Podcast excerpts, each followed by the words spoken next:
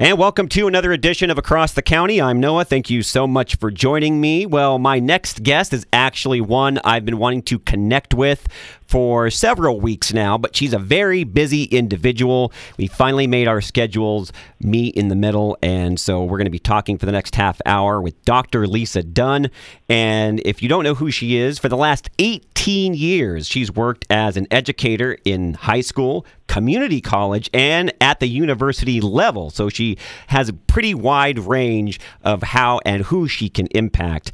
And she does that in the field of organizational and interpersonal communication, theater, developmental psychology, and the important issues of marriage and family. And I'm going to keep going because she holds a PhD in human development as well as two master's degrees. I don't know when she sleeps, but uh, an MA in communication studies and an MA in human and organizational systems. And she also has undergraduate degrees in secondary education, musical theater, and humanities. And again, I wonder when she actually sleeps or has time to see her lovely husband. So, Dr. Lisa Dunne, with that big intro, welcome to the show. Thank you so much for having me, Noah. it is a pleasure. So, first off, if people aren't familiar, you have a brand new program, fairly new to K Praise, called Mindset Matters, which I'm luckily enough able to produce here at the radio station. And I have a great time editing it and being able to listen to it at the same time.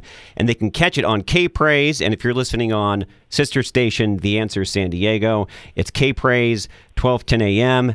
and FM 106.1 North County. You can hear it at 11 p.m. every Saturday. And it's a very thought provoking show. And as you say, it provides practical tools that will activate people's faith, reset their organizational culture, and transform their interpersonal relationships. And that last one is pretty huge. So, where did you get the idea at first for Mindset Matters? And then we're going to get into some educational issues. Sure, Noah. I would say first really came from my grad school studies, and the people that I worked with were just from all over the world, and they they really utilized this approach that was kind of what we call whole student development, and that is kind of a, a teaching to not just the mind but also the heart. And the more we, you know, the more I studied, especially my PhD, about the impact of what we believe and what we speak over ourselves, I just, I was really amazed at how how much of our lives is really influenced, our relationships, our organizations are really influenced by the mindsets that we hold. And what's most exciting about that, of course, is that concept of neuroplasticity. That is that we can change. Uh, you know, 95% of our genetic behavior, our genetic material, our DNA is malleable, changeable. So we're only stuck in a rut in about 5% of our behavior, which is really small comparatively. And so being able to change our mindsets obviously has such a tremendous impact on the rest of our lives. So I would say grad school is really, and the readings in grad school really were what influenced that topic. I love the show because it ties so many different things in from a historical perspective. You bring in pop mm-hmm. culture, and you also relate it to how you grew up as a child as well. So there's lots of different avenues that people can relate to here. Right, right. Yeah, and I think that's so important for all of us to be able to pull from our own narratives and our, you know, not just theoretical understanding, but our experiential understanding. There's a saying, you know, you can't argue with someone's testimony. You know, it's something that we've gone through and been transformed by. It's a it's a light, it's a beacon to other people. It's a you know hope to other people. Lastly, before we get to our next topic, what's some of the feedback that you've gotten from the show? Because I know that there's going to be people that this is really going to impact their lives and get them to maybe think about things a little bit differently and take them to that next level where they were looking to transform their lives. Sure. I think the most common piece of feedback I get is that people are amazed at how simple it is to think about transforming their mind and how many people have felt stuck in a mindset and literally felt like they were captive to it. They and they, and it was so much a part of who they were that they didn't realize that it was something that they could change. Like for a simple example, I get feedback on this concept of a victim mentality that we grow up in this idea that it's somebody else's fault. There's always somebody else to blame. We don't take responsibility for our behavior. And then coming to that point of recognition that I can't blame people. You know, I had a terrible upbringing as a child, but at some point I have to say, whoa, I'm not going to duplicate or replicate those behaviors. I'm going to move on, right? And so it's that movement from that language of complaining, which is the victim mindedness, a language of complaining, to taking responsibility for our lives. And I think for most, most of the comments that I've gotten are centered around that concept of just the freedom that comes from realizing, wait, I have the power to change this in my own life. Yeah, sometimes people kind of get stuck, and I think all of us are guilty of this get stuck in a routine.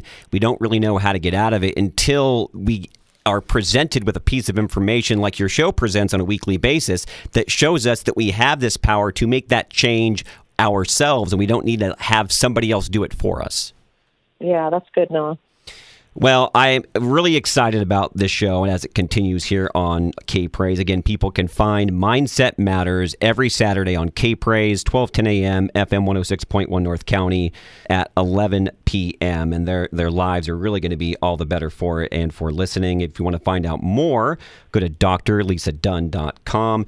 Now, I really want to pick your brain because this hits me personally. Uh, I have kids, well, they're older now, they're 22, uh, but they did go through the public school system. And my brother has kids that are currently going through the public school system. And especially with a lot of the online education now, with the Zoom meetings, and they're not going to that interpersonal relationship level where they're mixing with other students at the actual classroom. Things have changed and our public school system already needed to be fixed. Where do you see the educational system in America right now? I know there's a, there's a lot of people, uh, Dr. Lisa, that aren't looking at it in a very good light. Where do we go from here?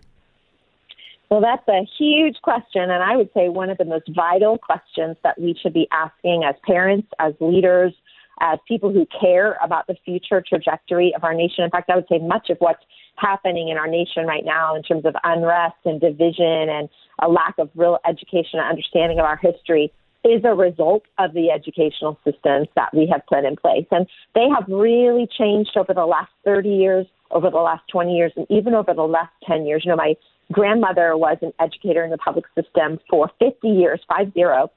And she, I have all of her books, her hymnals, her prayer books from the public school, you know, with her name and her, you know, the stamp in there. That that that that was the the type of our American school system. That was the that was the format. It was Christian based. And then when the values clarification movement came through in the 1960s, it literally swept the entire foundation of the public of of God of Christianity, dissected it from the educational sector. And so since then, we've seen a dramatic change in the kinds of behaviors. You know, my grandmother used to say that the naughtiest kids in class were those who would dare to chew gum or cut in line or you know those yeah. are terrible behaviors but gosh today Noah you look at the terrible behaviors are you know interpersonal crime and threatening a teacher with death because she corrected you as a second grader i mean it's dramatic today yeah and not so, to interrupt you but i never thought yeah. that we would get to this point in the educational yeah. system where you would ever have to worry about that type of thing yeah it's kind of like the instrument rating on on an airplane. You know, you turn a little degree here, and then in ten years, the change, the shift is so broad, and that's really what we're seeing. Those little changes have added up to really dramatic effects on an entire generation.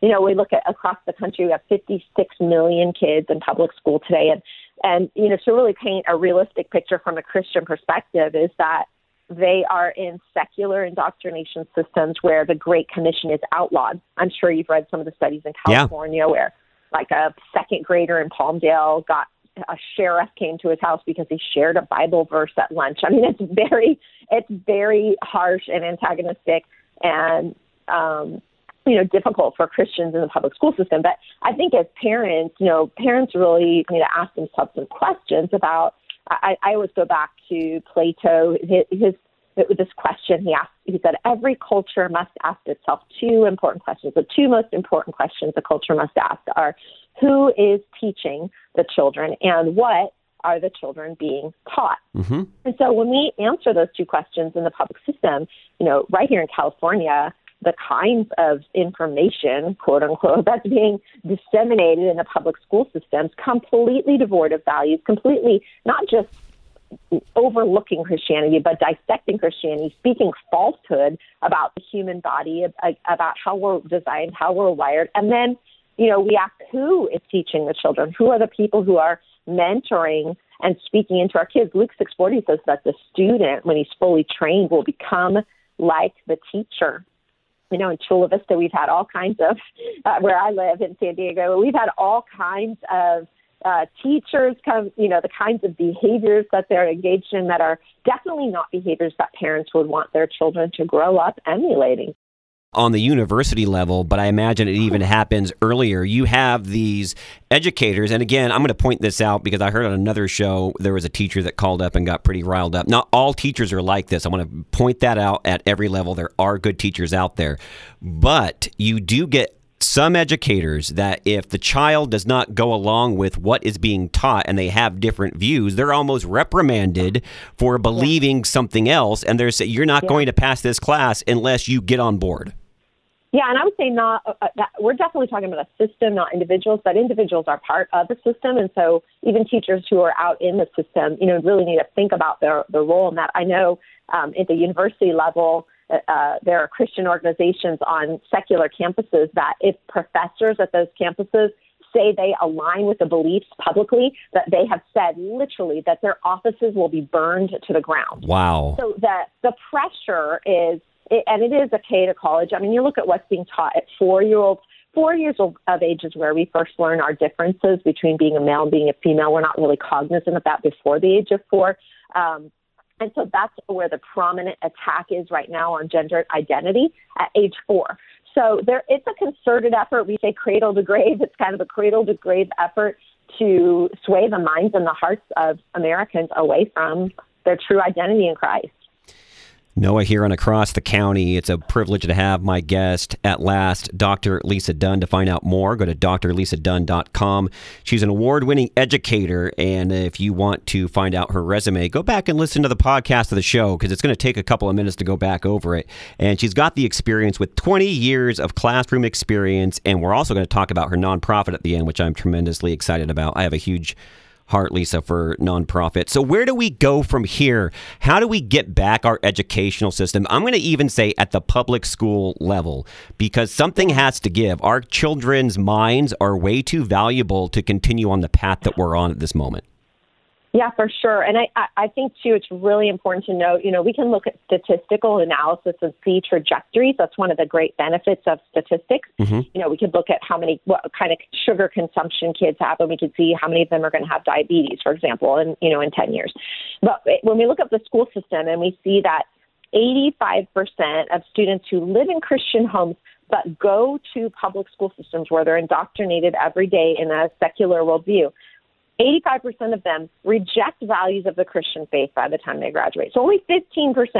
There are people who are surviving with their faith intact, but it's such a small percentage. The return on investment is so small yeah. that I think as parents we want to ask ourselves that question. So where do we go is a really important question. So, you know, this year obviously public schools shut down across the country. And one of the incredible blessings of that was that parents began to see for the first time what and how their kids were really being taught. So I've had parents contact me. They've said they listened on their kids' classes. They couldn't believe the anti Christian, anti biblical, anti scientific nonsense their children are being taught, even in elementary school. And so it's opened their eyes and they've realized, wow, there's a problem. And I want to be part of not the problem, but the solution. So there's a reform idea. Obviously, parents being able to be in the educational system, being able to direct, uh, as you know, Noah, I'm a great uh, a great fan, a great supporter of the parent discipleship movement, yep. the edu- home education movement.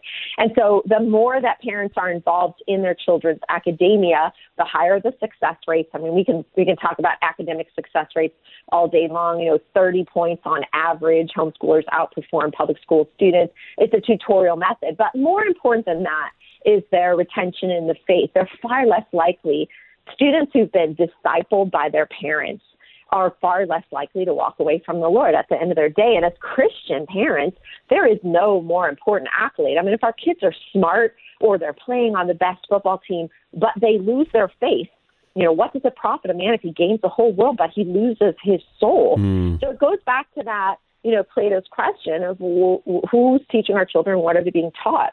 Even the best you know, charter schools that are that maybe have a higher academic success rate, at the end of the day, the fear of the Lord is the beginning of wisdom.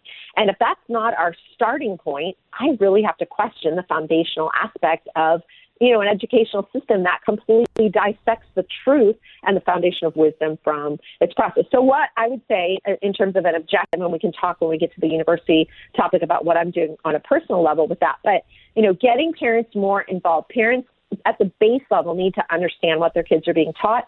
If they're keeping their kids in a public school system that dissects the name of Jesus, disallows the Great Commission, then they need to be able to counteract that. So for every hour that the kid is in school, they've got so you got eight hours of school and three hours of secularized homework. You know, there's your there's your marker for how much you need to be pouring in to counteract that every day. And yeah. the other piece is I think students, uh, parents, uh, and students alike have recognized that the um, the amount of time in school is a waste of time. About 65% of the day in a traditional classroom is used on classroom management, sit down, stop talking, stop throwing spitwads, you know that kind of thing. and um, and so it really doesn't take that long to educate a fifth grader. It doesn't take eight hours. It's you know a three hour process of four. So parents are beginning to realize too that there's a lot of a waste in terms of time. And so I think if we can start to to shape that the future conversations, it really begins with parents being involved and invested rather than hoping somebody else is going to disciple their kids or raise their kids. You know, in the Bible says, train up your children in the way they should go. It's not a mandate to the school, even to the church or to the government, for goodness sakes. It's a mandate to the parents. And so I think it's an era where we need to learn to take responsibility for our children who are our greatest blessing, our greatest reward, mm. arrows in the hand of a warrior. And that's, I think that's really our starting point, Noah. I, I agree with you. And you really hit the nail on the head with the parents being involved. I know when my kids were going through a even though it was a specialized school of performing arts, it was still a public school. And one of the things that I made sure that I did is when they came home, especially when you're talking areas of history, I was yeah. I was hugely involved on a daily so basis, good. and you have to be so that if the school's not teaching what they should be taught, you can come alongside your child and make sure they get through the class, but they still know what is right and what is wrong. And that's what the parents need to do, especially, I'm going to emphasize, if it is on the public school level. Yeah. The other thing yeah. parents can do is, and there were so many uh, open seats in this last um, uh, election where parents can run for school board and they can be part yes. of, of the process. Uh, uh, the, the parents that parents aren't out there filling these seats is a disservice to the community. So good. That's so good. Such great practical advice, Noah. Boy, getting involved in your kids' lives and finding out. I love your story about history you found out every day what lies were you taught. Let's undo those. That's so good, Noah. Exactly. So now, what are you seeing uh, on the university level? I'm very curious. Like, what are some of the pushbacks that you're seeing? Uh, is there an indoctrination process? I kind of already know the answer to this that that you're that you're seeing going on, and how do we combat that? Because the university level is a whole different ball game than you know K through 12. It really is. And the most dangerous part of the university level is that there's a severing of the parent child relationship. Yep. You know, at 18, the school system says, they're all ours. You have no right to any information. And students literally have to sign a default to be able to, you know, they think about committing suicide. The professor can't even call the parents. It's absolutely ridiculous. This is that antiquated FERPA law from 1974 that needs to be reversed. But uh, but for now, you know, you can default to parental connection, but you have to go back in and manually do so. So um, at the university level, obviously, some of the big things that we're seeing, the sweeping secularization is just incredibly powerful. The, the, the amount of highly secularized atheist professors who are hired at the university level, even unfortunately, Noah, in Christian schools, Christian colleges. I'm sure you've read some of Ken Ham's work on that, but the um, the impact of of uh, schools that are kind of like a secular textbook with a Jesus bumper sticker on the front. You know, they say they're Christian, but when you dig down deep under the surface, it's really just um, you know, a secular school that maybe they're allowed to pray at the beginning of class. I think it would surprise a lot of people that the, uh, when they realize there are schools like that. They're not. They're not. Yeah. They're not a standard Christian school.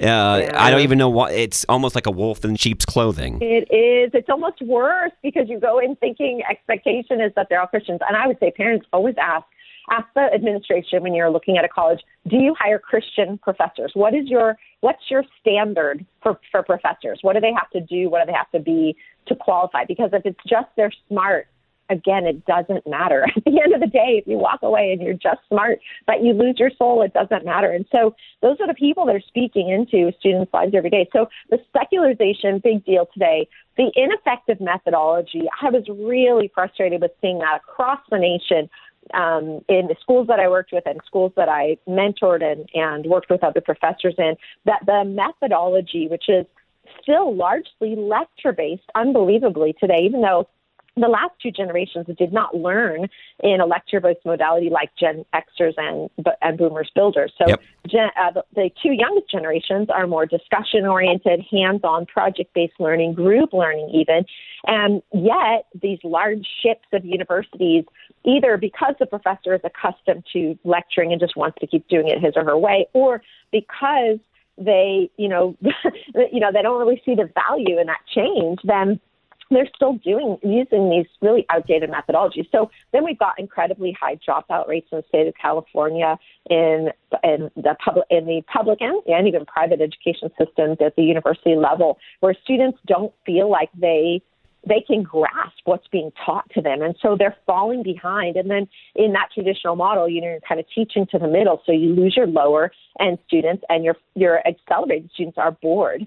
So a model that uh, that's more tutorial, that's more individually based, that's more built like a homeschool model is far more effective than the lecture modality. And then the third thing was debt. And no, when we look at student debt Yeah. in the United States, which surpassed credit card debt a couple of years ago, we see, you know, I had students in schools where I was teaching, they were living in their car and they were amassing, you know, $130,000 student debt. I mean, just tragic. I know people individually, or personally, I should say, that go through the university system, get a great education, have a lot of debt, and they, their plan was to get a great job at a college, pay off that debt. Unfortunately, they don't get that great job that they're expecting. And so the job that pays a lot less isn't cutting paying back the student debt, and it's just crushing them.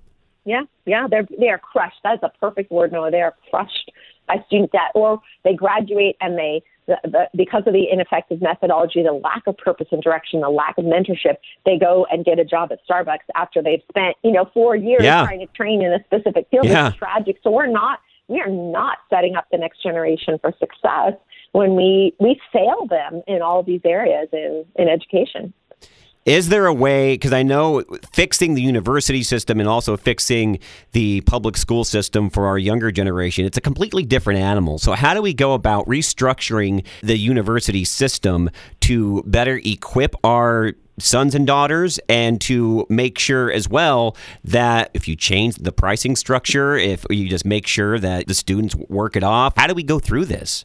Well, when I started Chula Vista Christian University, those were the three areas that I really wanted to address. And I, um, when I looked at the methodology, I knew that was easy part. I'd been trained in that through all my grad school work. I knew that the discussion module was a much more effective method of education for Gen Zs and for millennials, the last two youngest generations. So I implemented an entire university system built on that discussion mentor-based model. I knew that was that was going to change the way that students learned. They were going to retain information in a different way. I knew that when, um, obviously, as a Christian institution, that I was going to it that that the kinds of professors I hired were going to be uh, they were going to be biblically grounded. They were going to be members of a local church where I could even ask their pastor, which is a requirement for any professor at my university. Is I need a pastoral letter of recommendation. Ask any Christian university, at, find, name one other that does that, and I'll, I'll go toe to toe on that. And then third, I realized that Noah the structuring of the financial irresponsibility in most college and university systems. It is unbelievable. It is that it has this really what we call a fat hierarchy. Mm-hmm. There are layers and layers and layers of people making money doing, you know, five people doing the job that really one person, one effective disciplined person could do.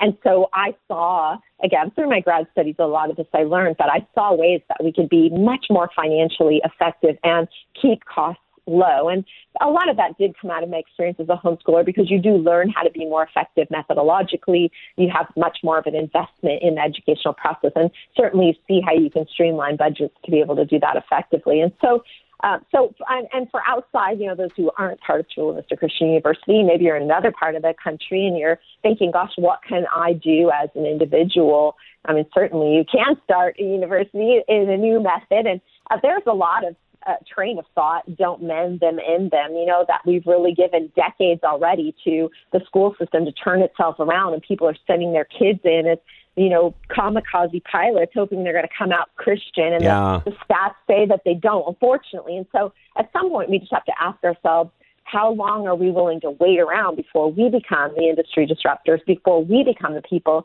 who are going to be the change agents in our, you know, our industry, in this case, education? Yeah, I don't think you can wait around too much longer before the system is 100% not fixable. And that's why I like that, you know, Chula Vista Christian University is such a great place. If people want to find out more information about the university and what it has to offer, what's a great place to go? Sure, go to the website cvcu.us or follow us on social media, Chula Vista U on Instagram, Chula Vista Christian University on Facebook. And I would say uh, my call to every pastor in the county of San Diego and the state of California is every pastor, every church in our county and our state should be opening up your buildings during the week for Christian education. Most pa- most churches are sitting open; they're empty uh, during the week, and there's plenty of space to be able to begin educating the next generation to return the source of of knowledge, of wisdom to the local church. And whether that's a two day module like we run with Awaken Academy, which is our, our homeschool branch for K to 12, or whether that's a um, even a, a, fledgling university model or a leadership training institute, a, a Bible institute. You know, there are so many options that if pastors are really serious about the change we want to see in five years and 10 years, we have to start at the K to college system. We have to start with the youngest generations if we really care about the future of our nation. And that's what's at stake is the future of our nation. What I want to do is close with something that is near and dear to my heart, which is nonprofits. And I also see, and I didn't know this, that you're founder of a nonprofit outreach program that connects families and churches with lifelong learning initiatives. AwakenAcademySD.com. Tell us about this. Yeah, no, a surprise, right? I know your love for nonprofits that, that warms your heart. So about 15 years ago, my husband and I realized that there, that this exact model that I'm talking about, that churches need to be the center point of education, of yep. life, family life, of encouragement, that we started these academy models, and basically they're two or three day a week classes. This was pre charter school. Now charter schools use the same model, interestingly enough, but uh, Bible based classes in the church environment, so easy to set up. Every church has talented, gifted people in their church that can teach classes and restore that biblical foundation to the, the education system. And so, honestly, if we looked around the county, even if if two churches in every city, if four churches in every city, if six churches in every city started doing this, we would begin to transform culture one life at a time. So it's a nonprofit. The ones I run in San Diego are Awaken Academy. We have three locations across the county from San Marcos all the way down to East Lake Chula Vista. Okay. And we offer 126 classes that are biblically based, biblically worldview oriented from K to K to 12. That's awesome. AwakenAcademySD.com. Dr. Lisa Dunne. I could talk to you for another 30 minutes. Unfortunately, we're out of time. So I hope people check out your great program, Mindset Matters. It's on K Praise. Again, if you're listening on The Answer San Diego, it's our sister station, AM 1210. FM 106.1 North County, and it's called Mindset Matters, 11 to 11:30 every Saturday. It's going to really just take your mindset and it's going to transform it in so many different ways. That's the best way to talk about it. It definitely has mine, and I love being able to be a part of it in some small way, Dr. Lisa. And so thank you for blessing us here at the radio station and throughout all of Southern California, and if people hear you online around the world. Thank you so much for having me as your guest today, Noah. It's my joy. Noah here on Across the County. Stay tuned. There's more coming up.